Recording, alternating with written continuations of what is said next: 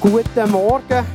Und ein recht herzlich guten Morgen von meiner Seite alle die, die online zuschauen oder die hier live verhauen sind. Recht herzlich willkommen. Der Titel vom heutigen Tag ist auf der Suche nach dem Selbst.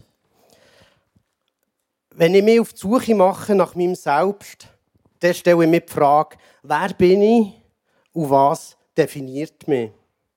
Dabei spielt die Weltanschauung meine individuelle Wirklichkeitskonstruktion, das ist, ähm, wie ich erzogen worden bin, sind meine Erfahrungen, meine Ausbildung, mein ganzes Denken und Fühlen eine wesentliche Rolle. Weil darauf basieren meine Werte, basieren meine Tugenden und die wiederum bestimmen, wie ich mich verhalte. Es gibt eine christliche und eine säkuläre Weltanschauung. Bei diesen beiden Weltanschauungen gibt es auch immer eine Überlappung, aber oft sind sie ja sehr widersprüchlich. Warum? Weil Gottes Maßstäbe anders sind als die weltlichen. Von welchen Maßstäben ich mich definieren hat Auswirkungen eben auf mein Handeln, auf mein ganzes Leben. In der Bibel kommt die Thematik immer wieder vor. Der Paulus schreibt im Römerbrief, passt euch nicht den Maßstäben dieser Welt an, sondern lasst euch von Gott verändern, damit euer ganzes Denken neu ausgerichtet wird. Nur dann könnt ihr beurteilen, was Gottes Wille ist, was gut und vollkommen ist und was ihm gefällt. Der Paulus schreibt also kann dem mal sagen, eine kleine Ermahnung, uns nicht an den Maßstab dieser Welt zu orientieren, sondern eben auf Gott zu schauen, uns von ihm zu verändern, weil das eben Auswirkungen auf unser Denken hat. Das Denken, das eben in diesen Welten anders sind. Die Welt, die sagt, folgt deinem Herz nach. Jesus, der sagt, folg du mir nach. Die Welt, die sagt, du musst tun, du musst leisten, du musst perfekt sein, du musst ähm, viel machen, damit du etwas kannst haben damit du Reichtum kannst haben und dann bist du jemand. Jesus, der sagt, nein, du bist schon jemand, du bist mein geliebter Kind und mit dem hast du bereits etwas und aus dem heraus kannst du auch etwas tun. Also eine ganz andere Anschauung. Klingt jetzt sehr abstrakt, aber auch gut. Und ich selber verwünsche mich auch immer wieder dabei, dass, meine, dass ich meine Leistungen als meine Stärke betrachte. Aber auch dort redet die Bibel anders, weil sie sagt nämlich, die Freude am Herr ist meine Stärke oder soll unsere Stärke sein. Und seid nicht bekümmert, denn die Freude am Herrn ist eure Stärke.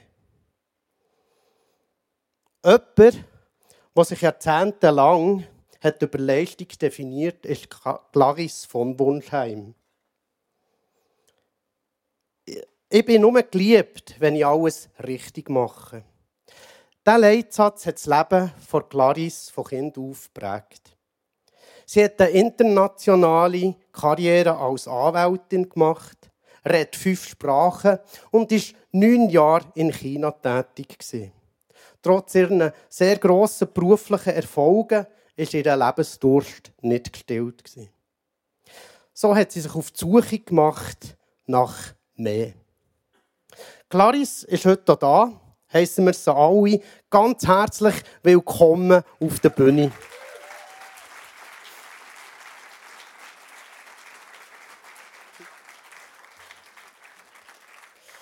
Hallo Clarisse, so schön bist du da. Niha. Oder eben Niha. Hallo, guten Morgen miteinander. Bitte, nimm nur Platz. Niha heisst eben auf Chinesisch. Hallo. Ähm, hallo. Oder eben Niha. Niha. Genau. Wir haben uns äh, kennengelernt vor ziemlich genau einem Jahr, wo ich mit dir durfte, äh, ein Interview machen für LiveNet, für die Hope Zeitung. Und ich habe dort ähm, deine, vielleicht sehen wir es noch, ähm, der Artikel von dir. Und äh, genau, da kommt er.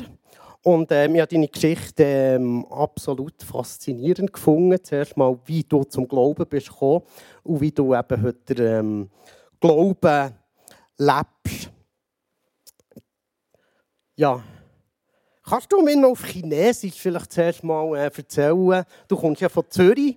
Ähm, was du an Bern schön findest. Ich versuche dann rauszuhören, ob ich vielleicht etwas höre wie Bärenpark. 我觉得 Barney 是一个很漂亮的一个城市，但是我没有机会经常来这儿。 Ja, also da bin ich jetzt nicht mitgekommen. Ich hoffe, es gibt sonst keine Chinesen im Raum, die jetzt äh, gemerkt hat, dass es überhaupt kein Chinesisch ist. Nein, nein, es war schon Chinesisch. Gewesen. Also erst Chinesisch Mit gesehen. dem deutsch-schweizer Akzent wahrscheinlich, aber mal. Ah, gut. Hey, merci vielmals für das äh, spannende. Und ich habe gesagt, Bern ist eine sehr schöne Stadt, aber ich habe zu wenig Gelegenheiten, in Bern zu sein. Und deshalb freue ich mich auch, dass ich heute hier eingeladen bin. Vielen Dank. Danke vielmals. Sehr diplomatische äh, Antwort, wenn man das von der Anwältin noch erwartet. Danke. Ja, Clarice, du bist in äh, Mexiko geboren, hast ein Jurastudium gemacht, hast das als Nummer 2 in der Uni abgeschlossen. Mit 25 hast du Anwaltspatent gemacht, mit 30 doktoriert. Für mich tönt das sehr nach einer Bilderbuchkarriere. Ist das bei dir alles so reibungslos gegangen? Bis zu dem Zeitpunkt mehr oder weniger ja. Ähm, ich war geprägt, wie du gesagt hast, auch von meinem Hintergrund. Ich habe einen älteren Bruder, der ziemlich chaotisch war und schon beim, ähm, bei den jungen Schuljahren immer wieder Probleme hatte wegen diesen Hausaufgaben. Und ich habe einfach gemerkt, okay, wenn ich kein Problem will, muss ich einfach meine Hausaufgaben richtig machen und dann kommt es schon gut. Und dann habe ich das auch vom ersten Schuljahr aus her so gemacht und ich habe gewisse Talente geschenkt bekommen vom lieben Gott. Gewisse Intelligenz, Fleiss und harte Arbeit macht mir keine Angst und mit dem bin ich sehr schnell sehr weit gekommen. Ja. Es hat aber auch eine gewisse, ja, auch, wie du gesagt hast, Leben, also Weltanschauung in mich geprägt, gefunden, wenn du dich anstrengst, dann kommt alles gut. Und die, also das Standard habe ich mir natürlich auferlegt, aber auch anderen gegenüber auferlegt. Und auch eine gewisse Härte entwickelt, und wenn es dir nicht gelingt, dann schaffst du einfach nicht hart genug. Also ja. Aber bis zu dem Zeitpunkt hat das ziemlich gut funktioniert. Ja. Dein perfekte Dasein in der Außenwelt hat von dir aber auch eine Kompensation abgefordert. Ich nenne jetzt das mal ein äh, Ventil, damit du deine äh, super Leistungen hast können, äh, bringen Wie hat das Ventil ausgesehen? Ja, mit der Zeit, ähm, aber auch ziemlich früh habe ich schon gemerkt, man kann einfach nicht immer alles schön und gut ähm, perfekt machen für die anderen. Ich musste einfach auch Seich machen. Das ähm, habe ich müssen, aber ich habe es immer so ein bisschen im diskreten Rahmen oder versteckt gemacht. Also ich habe wirklich ein bisschen nach dem Modell äh, Dr. Jekyll und Mr. Hyde oder ein Lebensabschnitt super erfolgreich gemacht und dann einfach auch ein Ventil gehabt, wo ich als Kind immer Seich gemacht habe. Das ist meistens bei den Pfadis gesehen, das ist so ein mein Ventil gesehen. Als Kind hat man dürfen viel Seich machen und dann einfach äh, später im Studium einfach viel Party, viel im Ausgang gewesen, äh, bis um 4, 5, 6 Uhr morgen und dann doch um halb acht wieder im Büro oder um 8 in der Bibliothek am Studieren. Also wirklich, mein Motto ist so gesehen, work hard, play harder. Du hast dieses Anwaltspraktikum gemacht und während diesem Praktikum bist du krank geworden. Ist es das Ventil, das dich auch krank gemacht hat? Also es ist auch so, dass ich im Praktikum das gleiche Motto hatte, work hard, play harder. Ähm, ja, also wirklich viel geschafft, auch an den Wochenenden, aber unter der Woche auch viel unterwegs gewesen, am Abend, Party gemacht, Spaß gehabt. Und irgendwann bin ich dann krank geworden. Es hat sich manifestiert wie eine normale Grippe eigentlich, Fieber. Aber ich bin selten krank und ich habe gemerkt, irgendetwas stimmt da nicht. Ähm, und ja, das hat dann eins zum anderen geführt. Ich habe meinem Vater angerufen und gesagt, Papi, ich bin krank und irgendwie irgendetwas stimmt da nicht. Und meine Eltern, also die haben sofort gemerkt, dass unsere Tochter uns anruft, dass es ihr nicht gut geht, dass irgendetwas stimmt da wirklich nicht. Und dann hat mein Vater mich abgeholt Zürich zum Hausarzt in Basel gebracht. Meine Eltern haben in Basel gewohnt, ich, ich bin in Basel aufgewachsen. Und der Hausarzt hat ein paar Tests gemacht und hat gesehen, ich habe einen ähm, hohen Blutentzündungswert, aber ein Röntgenbild gemacht, nicht gesehen. Und hat gefunden, nein, irgendetwas stimmt da nicht. Er hat mich zum Kantonsspital geschickt. Kantonsspital, gleiches Szenario, Blutprobe gemacht, haben gesehen, hoher Infektionswert, Röntgenbild gemacht, noch nichts. Haben aber auch gefunden, irgendetwas stimmt da nicht, du bleibst da. Und in der Nacht hatte ich einen Lungenkollaps. Also ähnlich wie Corona oder SARS, einfach beide Lungen sind kollabiert. Und dann bin ich, ähm, ja, haben sie mich ins künstliche Koma setzen. Ob das jetzt ähm, Kausalität, Zusammenhang und der juristische Jargon oder ob das eine jetzt mit dem anderen zu tun hat, ähm, sicher, dass jetzt wegen dem Ventil ich krank geworden ist, glaube ich nicht. Ich habe das im Nachhinein so interpretiert, dass die Krankheit eigentlich ein Weg ist, von Gott mir zu sagen, Clarice, so kannst du nicht weiterleben. Das ist nicht das Leben, das ich für dich vorhabe. Und mich durch die Krankheit einfach ganz stark bremst hat und sagen, jetzt stopp. Du bist dann für zehn Tage im künstlichen Koma. Und in dieser Zeit hast du auch viele Sachen erlebt. Was hast du da erlebt? Es ist so, dass wenn man im künstlichen Koma ist, der Körper steht ja still, der schläft, aber das Hirn arbeitet weiter. Das Hirn muss irgendwie die Zeit füllen. Und es füllt die Zeit, indem man träumt. Also ich habe extrem viele Träume gehabt. Ich bin schon aus Natur aus ein lebendiger Träumer. Ich träume viel. Und in dieser Zeit habe ich wirklich einen Traum nach dem anderen gemacht, zum Teil auch Albträume. Und es war eine krasse Erfahrung, weil ich hatte irgendeinen Albtraum hatte. Ich bin vorher, ich glaube, der letzte Batman oder Superman schauen oder irgend so etwas. Und dann hatte ich einen Traum gehabt, dass meine Eltern die Bösewicht sind in der ganzen Konstellation. Und und dann habe ich in meinem Traum gemerkt, das kann doch nicht sein, das ist nicht möglich, dass meine Eltern jetzt die Bösewicht sind, irgendetwas, nein, das kann nicht sein. Und in einer, in einem normalen, in einer normalen Nacht würde man dann aufwachen und dann merken, ach, ist ein Albtraum, ist gut, ein Glas Wasser trinken, wieder ins Bett. Und wenn man halt unter künstlichem Koma ist, kann man nicht aufwachen. Und dann ist es ab und zu so gesehen, dass ich gemerkt habe, hey, irgendwie ist das nicht möglich, was mir jetzt hier passiert. Und dann ist es einfach ins nächste Traum hineingewandelt. dann hat einfach der nächste Traum angefangen. Und so habe ich einfach zehn Tage lang geträumt.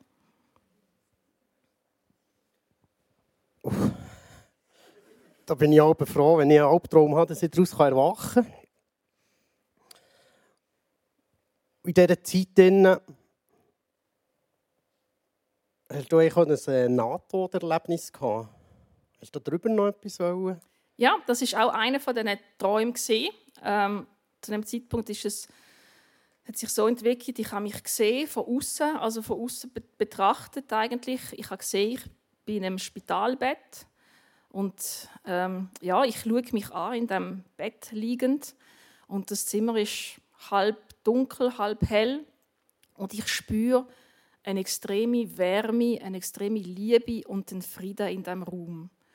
Und ich schaue vor mir her und sehe im rechten, rechten Ecke von dem Raum eher weibliche Gestalt, nicht mit scharfen Konturen, einfach eine Gestalt, die ich merke, und ich die Präsenz sehe und die Gestalt sagt zu mir, komm zu mir. Und im gleichen Zeitpunkt spüre ich eine Hand auf meinem Schoß und eine Stimme auf der linken Seite, wo man sagt, nimm meine Hand.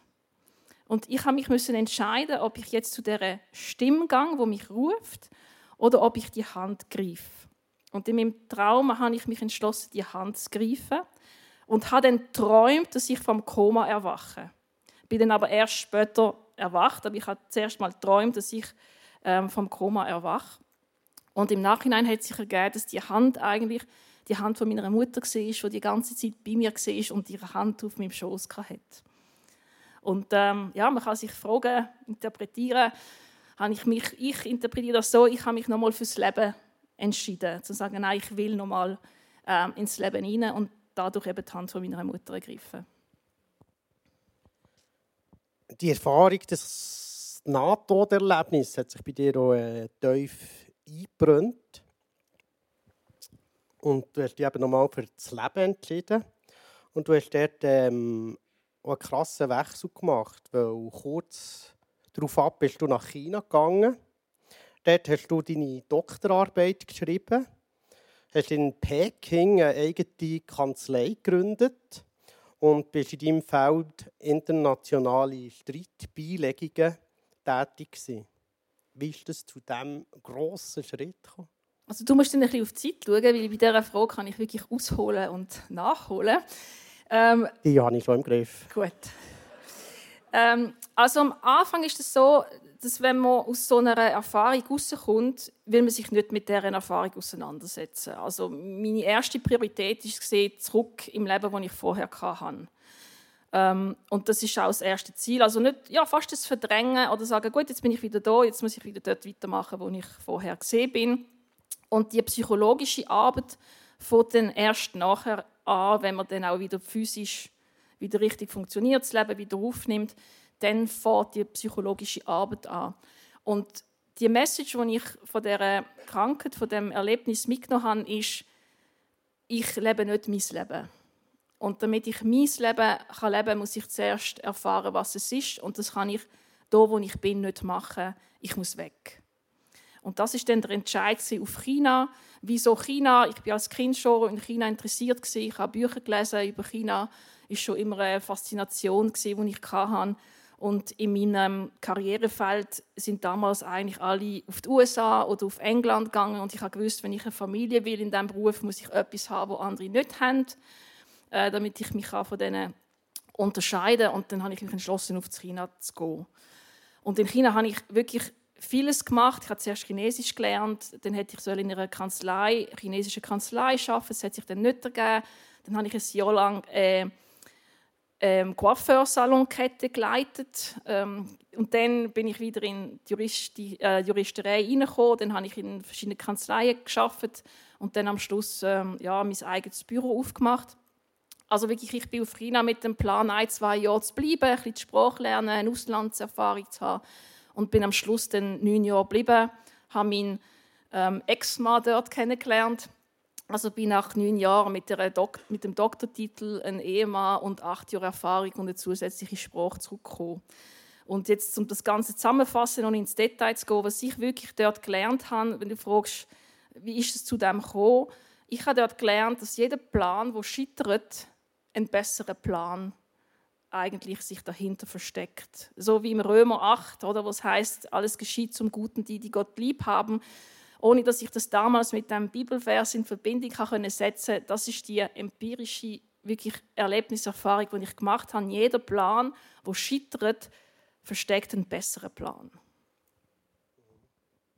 Könnte man vielleicht auch sagen, Jesus macht aus Asche Gold. Genau. Nach neun Jahren China bist du eben wieder äh, zurück in die Schweiz gekommen.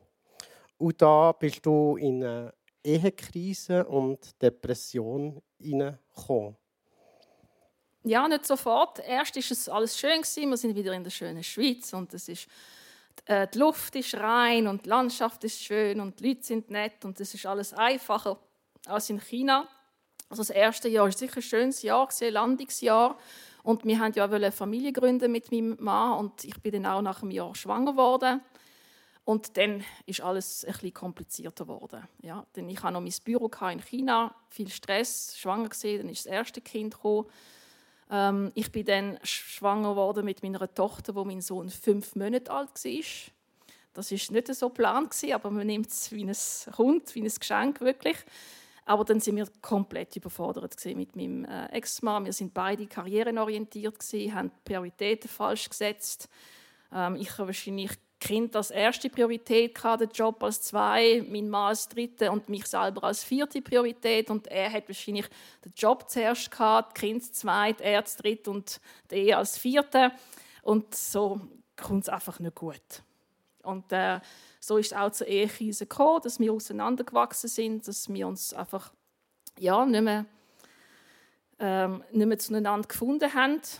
Und das hat mich dann in eine, in eine Depression geführt, weil ich gemerkt habe, ich kann machen und tun, was ich will. Es funktioniert einfach nicht. Also die, die, ähm, die, die Weltanschauung, die ich hatte, streng dich an und es kommt alles gut, hat einfach hier nicht funktioniert. Und ich habe irgendwie gewusst, so weitermachen, erstens habe ich die Kraft nicht mehr, zweitens funktioniert es eh nicht. Aufgeben ist schon auch keine Option. Und dann würde man im esoterischen oder in einem anderen Bereich sagen, du musst loslassen. Aber ich kann doch nicht loslassen. Man kann doch seine, seine Ehe nicht loslassen. Aber was ich kann, ist abgeben. Abgeben an jemanden, wo, wo dich liebt, wo das Beste für dich im Sinn hat. Das geht. Und das habe ich dann gelernt. Ich muss es abgeben. Und ich muss es Gott abgeben.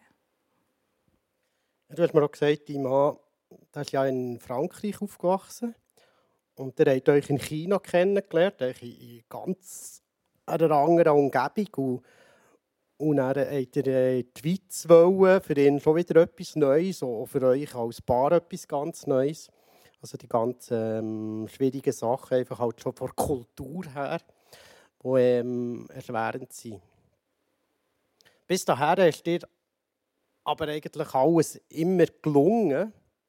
Und hier kommst du plötzlich an einen, Punkt, wo dir einfach Sachen kaputt gehen, nicht mehr gelingen. Von einem Moment auf den anderen zeigt sich das Leben von einer schweren Seite, einer Schwere, die du nicht einfach hast können ausweichen dieser Depression. Aber in diesem Tiefpunkt hast du jemanden ähm, durch deine Geschäftsbeziehung äh, auch kennt, kennengelernt, der dich zum Mittag hat eingeladen hat. Das war für dich ein, ein, ein Game Changer. Ja, das war wirklich ein Schlüsselmoment. Ähm, ich bin ja, ich hatte einen Termin mit, ähm, mit jemandem, wo ich geschäftlich ähm, zu tun hatte. Es ist über ein ähm, IT-Projekt im, im rechtlichen Bereich, wir nennen das Legal Tech. Und habe mich getroffen mit dem Unternehmer zum Mittag und wir haben über eigentlich alles geredet außer diesem Projekt. Und es ist zweieinhalb Stunden gegangen, drei Stunden Mittagessen. Und das Gespräch hat, mich, hat mir so einen tiefen Eindruck hinterlassen. Ich bin dort rausgelaufen aus dem Mittagessen und gesagt, hey, was ist jetzt hier abgelaufen? Also wirklich so mit dem großen Fragezeichen, wer ist der Typ, was ist jetzt hier abgelaufen? Und dann habe ich den gegoogelt. Also das macht man sowieso als Anwalt, man tut alle googeln, bevor man irgendjemand angeht oder äh, irgendjemand trifft. Dann habe ich den gegoogelt und ähm, das ist der Rinaldo Lieberherr, der, macht, der hat im Prisma in Rapperswil ab und zu mal so Gastpredigen gehalten und so bin ich eigentlich auf seine Gastpredigen gestoßen und durch seine Gastpredigen auf andere Predigten von, von den Pastoren im Prisma. Und dann habe ich dort angefangen reinzuhören und dann wirklich gemerkt, hey, das ist eine Message über den Glauben, wo mich jetzt wirklich anspricht. Das ist etwas, was ich gesucht habe. Und dadurch auch gemerkt, Gott hat den Rinaldo benutzt, um mich wieder auf den Weg zu ihm zu führen. Ja, Prisma ist eine freie Kirche in Rapperswil. Jona, ähm, ja, du hast dort die erste Predigserie, die du dir glaub, ganz hast hast, ist um äh, Nehemia gegangen und das Thema Leitung. Also Jesus hat dich auch gewusst, wie er dich erreichen kann ja, wie, wie ihr auch im ICF, die haben so eine, einfach ein ganzes Archiv von all den Predigten, die sie haben. Und sie haben auch viele solche Serien über Themen. Und ich bin damals noch auch karriereorientiert gewesen, habe mich für Karriereleitungsthemen interessiert und dann hat es eine Serie über den Nehemia und die Leitung und dann habe ich, das ist in der Tat die erste Serie, die ich gelost habe. Und Gott hat genau gewusst, er kann nicht direkt in mein Herz reden, er muss zuerst durch meinen Kopf, aber in mein Herz finden. Und das hat er gewusst und so hat er mich gelockt und zu ihm geführt, ja. Ja, in Vorbereitung auf das Interview ähm, Nehemia mehrmals durchgelesen mit dem Fokus auf äh, Leitung. Das ist etwas, was ich euch allen mal empfehlen das Buch zu lesen mit dem Fokus Leitung. Ich habe ganz viele Sachen für mich rausgenommen, wenn ich nicht so einen Leitungsposten habe wie du, irgendwo leiten wir ja alle irgendwo oder haben Berührungspunkt oder geht es so einfach um Verständnis untereinander zu haben. Ich habe ähm, versucht, das ähm, in einem Satz zusammenzufassen, was äh, das Buch Nehemia äh, mir über Leitung hat gesagt. Und ich würde es so zusammenfassen. Nehemia hat Gottes Wort als Leitlinie in der Gesellschaft etabliert. Ja, sicher. Ähm, was mich beim Nehemia, bei der Nehemia-Geschichte damals wirklich angesprochen hat, ist die, die Zeitachse auch. Das hat er in der Predigt gut gesagt. sagt, der Nehemia hat die Position, die er hat und hört über das Leiden von seinem Volk, aber er handelt nicht sofort. Zuerst ist er traurig. Zuerst lässt er sich betroffen sein. Dann betet er, erwartet. Und erst, wenn die Zeit reif ist, handelt er. Und das hat mich auch sehr angesprochen und entspannt in der Lage, wo ich gesehen bin, weil ich habe natürlich nach einer sofortigen Lösung gesucht. Ähm, und die hat es auch damals nicht gegeben. Und also durch ein Leitungsthema ist für mich die Nehemia-Geschichte auf eine ganz andere Ebene relevant geworden. Ähm, aber gleich eine tolle Geschichte auch für Leitung, ja. Und dann ist der, der, der Muttertag vor der Tür gestanden und ist gekommen. Und zu diesem Tag hast du dich selber beschenkt. Mit was? Ja, ich habe die Predigten online geschaut, ähm, von der Kille vom Prisma und zum Muttertag, es war 2018, es war ein Sonntag. Und dann habe ich gefunden, an diesem Tag gehe ich mal live in die Kille. Und das war mein erster Besuch äh, im Prisma. Äh, auch ein bisschen ungewohnt. Ich komme aus einem katholischen Hintergrund und äh, ja, so eine Szene auch wie hier mit Popmusik und Rockmusik und äh, eher so sieht aus wie ein Spektakel oder wie eine Aufführung, nicht so wie ein traditioneller Gottesdienst in einer katholischen Kirche. Äh, ja, habe ich zum ersten Mal dort sein. Und dann habe ich auch mit einem von den Pastoren, der Reto Belli, Kontakt aufgenommen, um ein Gespräch zu suchen. Und in diesem Gespräch habe ich dann dürfen mein Leben Jesus übergeben, also vielleicht ein, zwei Wochen nach meinem ersten Besuch im Prisma.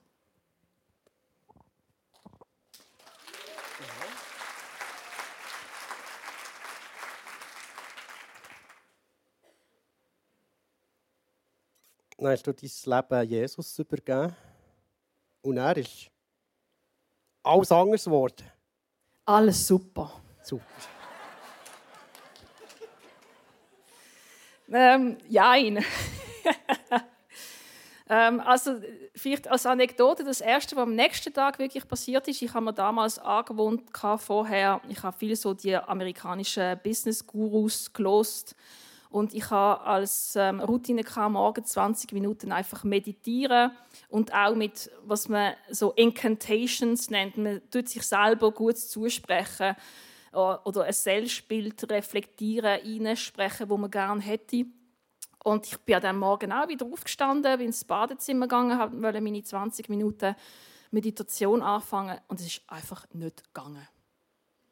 Irgendetwas in mir hat sich körperlich gewehrt und gesagt, nein. Und dann habe ich einfach die Bibel rausgenommen und angefangen, die Bibel zu lesen. Und das ist also wirklich die erste Änderung, die in mir wirklich nach der Bekehrung stattgefunden hat. Und dann ist es ein langer Prozess. Also ich bin seitdem geschieden. Meine Ehe hat er irgendwie nicht flicken damals. Es ist nicht so, dass alles schön und gut wird, aber in jeder Herausforderung finde ich irgendwo die Kraft und den Frieden, ja, die, die aufzunehmen und und mich durchzukämpfen. Deine Geschichte erinnert mich an eine Geschichte vom verlorenen Sohn. Zum Zeitpunkt von deiner Bekehrung allerdings eher ein älterer Sohn in dieser Geschichte, der daheim ist geblieben, der fleissig gearbeitet hat. Weil was dich zu Gott gehindert hat, war nicht deine verlorene Seite, sondern eher deine ähm, selbstgerechte Seite die in dieser Geschichte eben vom älteren Sohn repräsentiert wird. Ja, die Geschichte ist interessant, die verfolgt mich schon länger. Als Kind habe ich die Geschichte in der Bibel immer, die hat mich immer gestört. Die Geschichte. Ich habe es immer so unfair gefunden, dass der verlorene Sohn mit offenen Armen heimkommt und alles bekommt und der ältere Sohn, der so brav und immer alles gut und richtig gemacht hat, einfach da steht und frustriert ist. Und ich habe mich wirklich mit der Frustration von dem älteren Sohn identifizieren. Und während meinem Bekehrungsgespräch mit dem Reto Pelli, lustigerweise hat er das Bild eben auch rausgenommen und gesagt, weißt du, Clarice, der ältere Sohn ist genauso weit weg von Gott wie der verlorene Sohn. Ähm, und das stimmt, der erste Teil von meinem Leben, wo ich so durch Kompensation haben müssen, viel Party machen und Seich machen, das ist der verlorene Sohn-Teil von mir gewesen. Von dem hat mich Gott ähm, geheilt, indem er mich durch die Krankheit zu ihm geführt hat. Aber die selbstgerechte Seite in mir, die vom älteren Sohn, das hat die Ehekrise gebraucht, um das Ego zu zerstören und zu sagen, hey, ja, es ist nicht alles einfach nur, wie man Sachen will, gut und richtig machen. In deinem Zerbruch ist eigentlich eben dein Heim, das kam, deine Sehnsucht. Und da lese ich noch einen Vers vor aus dieser Geschichte, eben aus Lukas 15. Und er steht, so kehrte er zu seinem Vater nach Hause zurück. Er war noch weit entfernt, als sein Vater ihn kommen sah. Voller Liebe und Mitleid, Mitleid lief er seinem Sohn entgegen, schloss ihn in die Arme und küsste ihn. Was hat es gebraucht, dass du zu Jesus hey hast kommen Es hat ganz klar die Ehekrise gebraucht. Es hat eine Zerstörung, es hat eine Niederlage, ein Scheitern gebraucht, um mein Ego aufzulösen. Das hat es leider gebraucht. So stur bin ich. Ja. Und ist auch Vergebung ein Thema? Vergebung ist sicher auftaucht in einem kleinen späteren Zeitpunkt, wo ja, man merkt, man trägt vieles mit, man muss Leute vergeben. Ähm, ja, meinem Ex-Mann, aber mir auch, mein Scheitern, das ist für mich ein, grosse, ein grosses Problem gewesen, einfach das Scheitern in mir anzunehmen und mir zu vergeben und auch Gott zu vergeben. Also ich bin auch hässig auf Gott gewesen, und das hat irgendwie auch eine Vergebung gebraucht, ja. Und heute sagst du, unter göttlicher Führung zu arbeiten, macht einen ganz Unterschied. Welchen Einfluss hat der Glaube jetzt auf deine Arbeit? Also das ist ein Thema an sich. Da könnte man noch mal 25 Minuten über das reden. Uh. Kurz gefasst würde ich sagen, äh, der Glaube hat mich vom Sachbearbeiter zum Menschenliebhaber und Hoffnungsträger gemacht. Ich bin vorher sach- und ergebnisorientiert. Gib du mir als Kunde das, was ich brauche, um zu gewinnen oder um das Resultat zu erzielen. Das ist meine Dynamik. Und seit ich wirklich im Glauben unterwegs bin, merke ich, es geht nicht um die Sache, es geht um die Menschen. Und das erlebe ich jeden Tag auf ganz unterschiedliche Art und Weise, ob es jetzt der Klient ist, dass ich mich zuerst kümmere, ja, wer ist das für ein Mensch, was braucht er überhaupt? Der kommt zu mir mit dem Problem, aber vielleicht ist das gar nicht sein Problem. Also, dass ich mich wirklich für die Geschichte vom Menschen interessiere und den Fall viel breiter anschaue als nur rechtliche Analyse. Ähm, auch mit meinen Partnern, mit den Mitarbeitern, da habe ich gelernt, viel mehr Verletzungen in Kauf zu nehmen. Also mich verwundbarer zu machen, weil ich weiß, durch die Vergebung kann ich weiterlaufen mit ihnen zusammen. Vorher wäre das gesehen, machst du etwas Blödes, ja, wenn es so ist, dann gang ich. Und heute sage ich, ja, wenn es so ist, ja, dann bleibe ich halt nochmal. Aber ich muss dann mit Gott besprechen und versuchen zu vergeben und schauen, was ist meine Rolle in dem Ganzen. Aber es ist sicher nicht beim ersten Problem einfach wegzulaufen. Ich habe noch ein Zitat herausgenommen von unserem Interview von einem Jahr, der Hauptzeitung. Und da hast du das so gesagt. Als erfolgsorientierte Person bildet meine Arbeit ein großes Trainingsterrain für Gott. Dort bringt er mir bei, dass es nicht um das Ergebnis geht, sondern um den Weg, den man mit den Klienten, den Arbeitskollegen und den anderen Teilhabern geht. Genau, das ist das, was ich gerade gesagt habe. Es geht wirklich darum, wie oder ein guter Freund von mir hat immer den Eindruck, was haben andere davon, dass es dich gibt? Und wirklich das in der Arbeitswelt auch zu leben, was haben meine Klienten davon, dass es mich gibt. Nicht nur, dass ich einen Fall gewinne, es geht um viel mehr. Was hat mein Arbeitskollege davon, dass ich mit ihm zusammen arbeite? Und wenn man das so betrachtet, dann ist das Resultat einfach nicht egal, es ist es nicht, aber es ist zweitrangig. Und im Vordergrund steht wirklich die Beziehung, wo man darf knüpfen, wo man darf pflegen und die uns gegenseitig wirklich auch bereichert. Wir alle wollen ja irgendwie alles richtig machen, Anerkennung bekommen, dazugehören und definieren uns auch immer wieder über eine Leistung. Was ratest du jetzt uns allen hier mit deiner Geschichte? Also was ich gelernt habe zu machen, das habe ich in einem Kurs gelernt, Freiheit in Christus heißt der Kurs, ich glaube vom Campus für Christus, ist, was man nennt, ein Festungszerstörer. Und zwar, ich habe gemerkt, meine Leistungsorientierung beruht auf einem falschen inneren Glauben, den ich habe. Oder im Englischen sagt man limiting belief. Etwas, wo man unbewusst glaubt und uns eben hindert. Und typisch das wäre, ich werde nur geliebt, wenn ich alles gut und richtig mache. Das ist ein unbewusster Glaube, den ich mit mir in mir trage und der muss ich zerstören. Und den kann ich nur zerstören, indem ich ihn mit einer Wahrheit ersetze. Und ich habe mir damals so einen Festungszerstörer ähm, geschrieben aus biblischen Wahrheiten wie eine Art Gebet, wo ich mir jeden Tag immer wieder gesagt habe. Und es gibt viele von diesen unbewussten ähm, Glaubensstrukturen, die wir haben. Also da habe ich fünf oder sechs oder sieben Festungszerstörer eins nach dem anderen gemacht. Ja. Und dir ist schon ein Vers aus dem Epheser 2 ähm, sehr wichtig geworden zu diesem Thema. Und den lese ich jetzt noch vor. Dort steht, denn nur durch seine unverdiente Güte seid ihr vom Tod gerettet worden. Das ist geschehen, weil ihr an Jesus Christus glaubt. Es ist ein Geschenk Gottes und nicht euer eigenes Werk. Durch eigene Leistungen kann ein Mensch nichts dazu beitragen. Deshalb kann sich niemand etwas auf seine guten Taten einbilden. Was wir jetzt sind, ist allein Gottes Werk. Es hat uns durch Jesus Christus neu geschaffen, er, um Gutes zu tun. Damit erfüllen wir nun, was Gott schon im Voraus für uns vorbereitet hat. Wir sind eben gerettet wir haben ein Geschenk von Gott bekommen und wir können es nicht mit eigenen Leistungen können wir nichts dazu beitragen. Was mir wieder zurückführt zum eben, wir dürfen sein, Gottes Kind sein, aus dem heraus haben wir etwas und dürfen etwas leisten.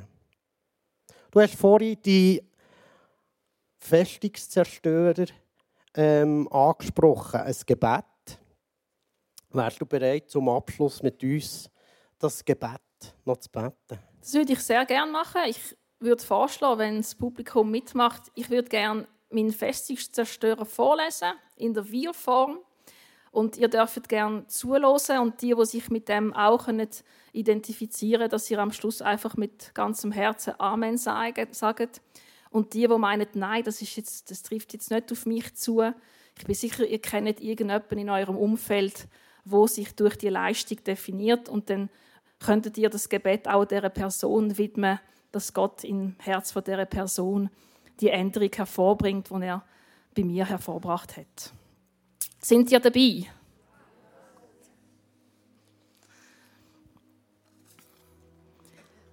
Herr, wir sagen uns von der Lüge los, dass wir nur wertvoll sind, wenn wir uns durch außerordentliche Leistungen oder besondere Tugenden von anderen unterscheiden. Gerne nehmen wir deine Wahrheit an, Herr, dass du uns einzigartig geschaffen hast. Somit brauchen wir nicht, uns anzustrengen, besonders zu sein. Wir sind es schon. Nur durch deine unverdiente Güte hast du uns vom Tod gerettet. Dies ist geschehen, weil wir an Jesus glauben. Es ist ein Geschenk und nicht unser eigenes Werk. Wir können durch unsere eigene Leistung nichts dazu beitragen. Es nützt auch nichts, mit unseren vermeintlichen Vorzügen oder guten Taten zu prahlen, denn dadurch rufen wir nur Kränkungen und Neid hervor. Es ist nicht wichtig, wer pflanzt und wer begießt. Wichtig bist allein du, der für das Wachstum sorgt. Durch deinen Geist haben wir jetzt neues Leben. darum wollen wir uns jetzt ganz von dir bestimmen lassen. Amen. Amen. Danke vielmals, Clarice.